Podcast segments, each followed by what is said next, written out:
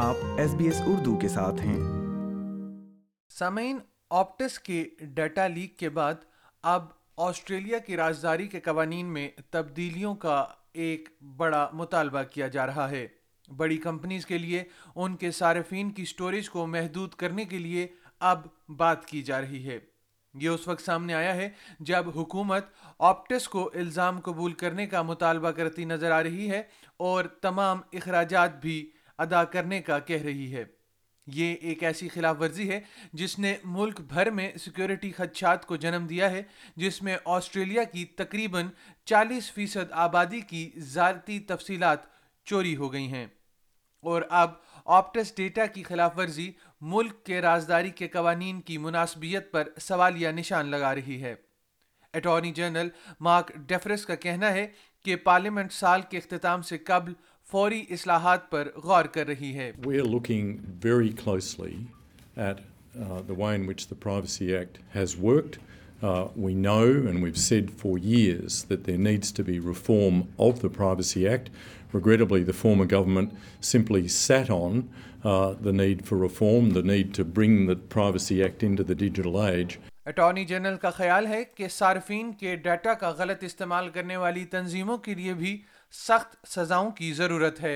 For too long we've had companies solely looking at data as an asset that they can use commercially. Uh, we need to have them appreciate very, very firmly that Australians' personal information belongs to Australians. It's not to be misused. It absolutely has to be protected. And if the Privacy Act is not getting us those outcomes, then we need to look at reforms to the Privacy Act.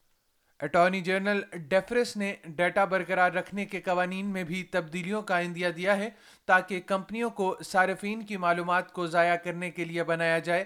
جب ان کے پاس اس کا کوئی مقصد نہ رہے تو وہ تمام معلومات کو ختم کر دیں، جیسے کہ جب کوئی صارف آپٹس جیسے فراہم کنندگاہ کو چھوڑ دیتا ہے تو اس کے بعد اس کی معلومات بھی وہاں سے ختم ہو جانی چاہیے۔ جبکہ حکام خلاف ورزی کی وجہ سے ہونے والے فوری نقصان کو ٹھیک کرنے کے لیے کام کر رہے ہیں اور صارفین کو مزید نتائج سے خبردار کیا جا رہا ہے۔ مالیاتی خدمات کے وزیر اسٹیفن جونز آپٹس کے صارفین پر زور دے رہے ہیں کہ اگر ان کی معلومات سے سمجھوتا کیا گیا ہے تو وہ اپنے بینک سے رابطہ کریں اور کسی نامعلوم لنک پر کلک نہ کریں۔ There'll be a long tail of impact of this data breach. We know that fraudsters, we know that scammers are already onto it. Whether they have the Optus data or not, they're attempting to impersonate Optus, they're attempting to in in impersonate license uh, providers, they're attempting to impersonate government and government agencies. So the message to consumers is to be cautious. جبکہ دوسری جانب حکومت banks اور regulators کے ساتھ کام جاری رکھے ہوئے ہے۔ اسٹیفن جونز کا کہنا ہے کہ آپٹس کو اخراجات اور الزام کو قبول کرنے کی ضرورت ہے۔ انہوں نے خبردار کیا کہ ہنگامی مدت ختم ہونے کے بعد ٹیلی کمیونیکیشن کمپنی کے بارے میں تحقیقات کی جائیں گی تاکہ یہ سمجھا جا سکے کہ اس طرح کی بڑے پیمانے پر خلاف ورزی کیسے ہوئی ہے۔ Overwhelmingly, this is Optus's mistake. This is Optus's stuff up and it's up to Optus to rectify the customers and it's up to Optus to ensure that any cost arising out of this is compensated by Optus. And not by the government or other government uh, and the regulators. وزیر اعظم Anthony Albanese نے five A A radio کو بتاتے ہوئے یہ اتفاق کیا تھا کہ آپٹس کو پاسپورٹ کی تبدیلی کے لیے بلوں سمیت کسی بھی ضروری اخراجات کے لیے صارفین کو ادائیگی کرنے کی ضرورت ہے۔ Her reign spanned more than half the life of our modern federation, and we proudly honor her memory today. On a continent home to the world's oldest continuous culture, paying respect to traditional owners and elders past, present and emerging. Tax دہندگان پہلے سے ہی دباؤ محسوس کر رہے ہیں کیونکہ اکتوبر کے وفاقی بجٹ سے قبل ہی روزمرہ کے اخراجات کی لاگت میں اضافہ جاری ہے۔ وزیر اعظم یہ تسلیم کرتے ہیں کہ موریسن حکومت کے چھوڑے ہوئے ایک ٹریلین ڈالرز کے قومی قرض کے ساتھ بڑھتی ہوئی افراط زر اور شرح سود کے ساتھ آسٹریلین گھرانوں پر دباؤ فوری طور پر کم نہیں ہوگا۔ The former government had had no economic plan going forward for Australia.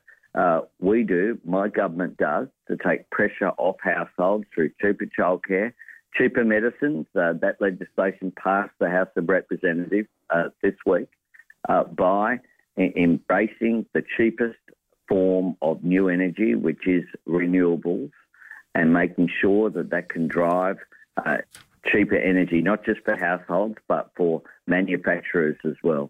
یہ بات اس وقت سامنے آئی جب وفاقی وزیر وسائل میڈیلن کنگ نے تصدیق کی کہ وہ آسٹریلین گھریلو گیس کی فراہمی کے طریقہ کار کو متحرک نہیں کر سکیں گی. ایسا کرنے سے گیس برآمد کنندگان اپنی مصنوعات کا زیادہ حصہ مقامی مارکیٹ میں موڑنے پر مجبور ہو جائیں گے. یہ آپشن فی الحال یکم اکتوبر کو ختم ہو رہا ہے.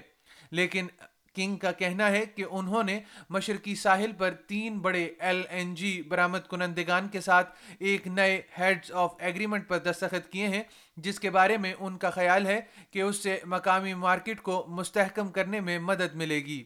وہ کہتی ہیں کہ معاہدے کو بین الاقوامی تجارت میں رکاوٹ ڈالے بغیر مقامی سپلائی میں اضافہ اور آسٹریلینز کے لیے گیس کی قیمتوں میں کمی لانی چاہیے. I want to state very firmly and clearly that Australia will always be a trusted and reliable trading partner and a safe place to invest.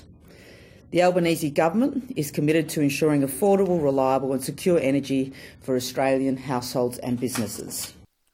یہ radio news feature Brooke Young نے S B S news کے لیے تیار کیا تھا, جسے S B S Urdu کے لیے افنان ملک نے پیش کیا ہے. لائک کیجیے, شیئر کیجیے, تبصرہ کیجیے. فیس بک پر S B S Urdu follow کیجیے.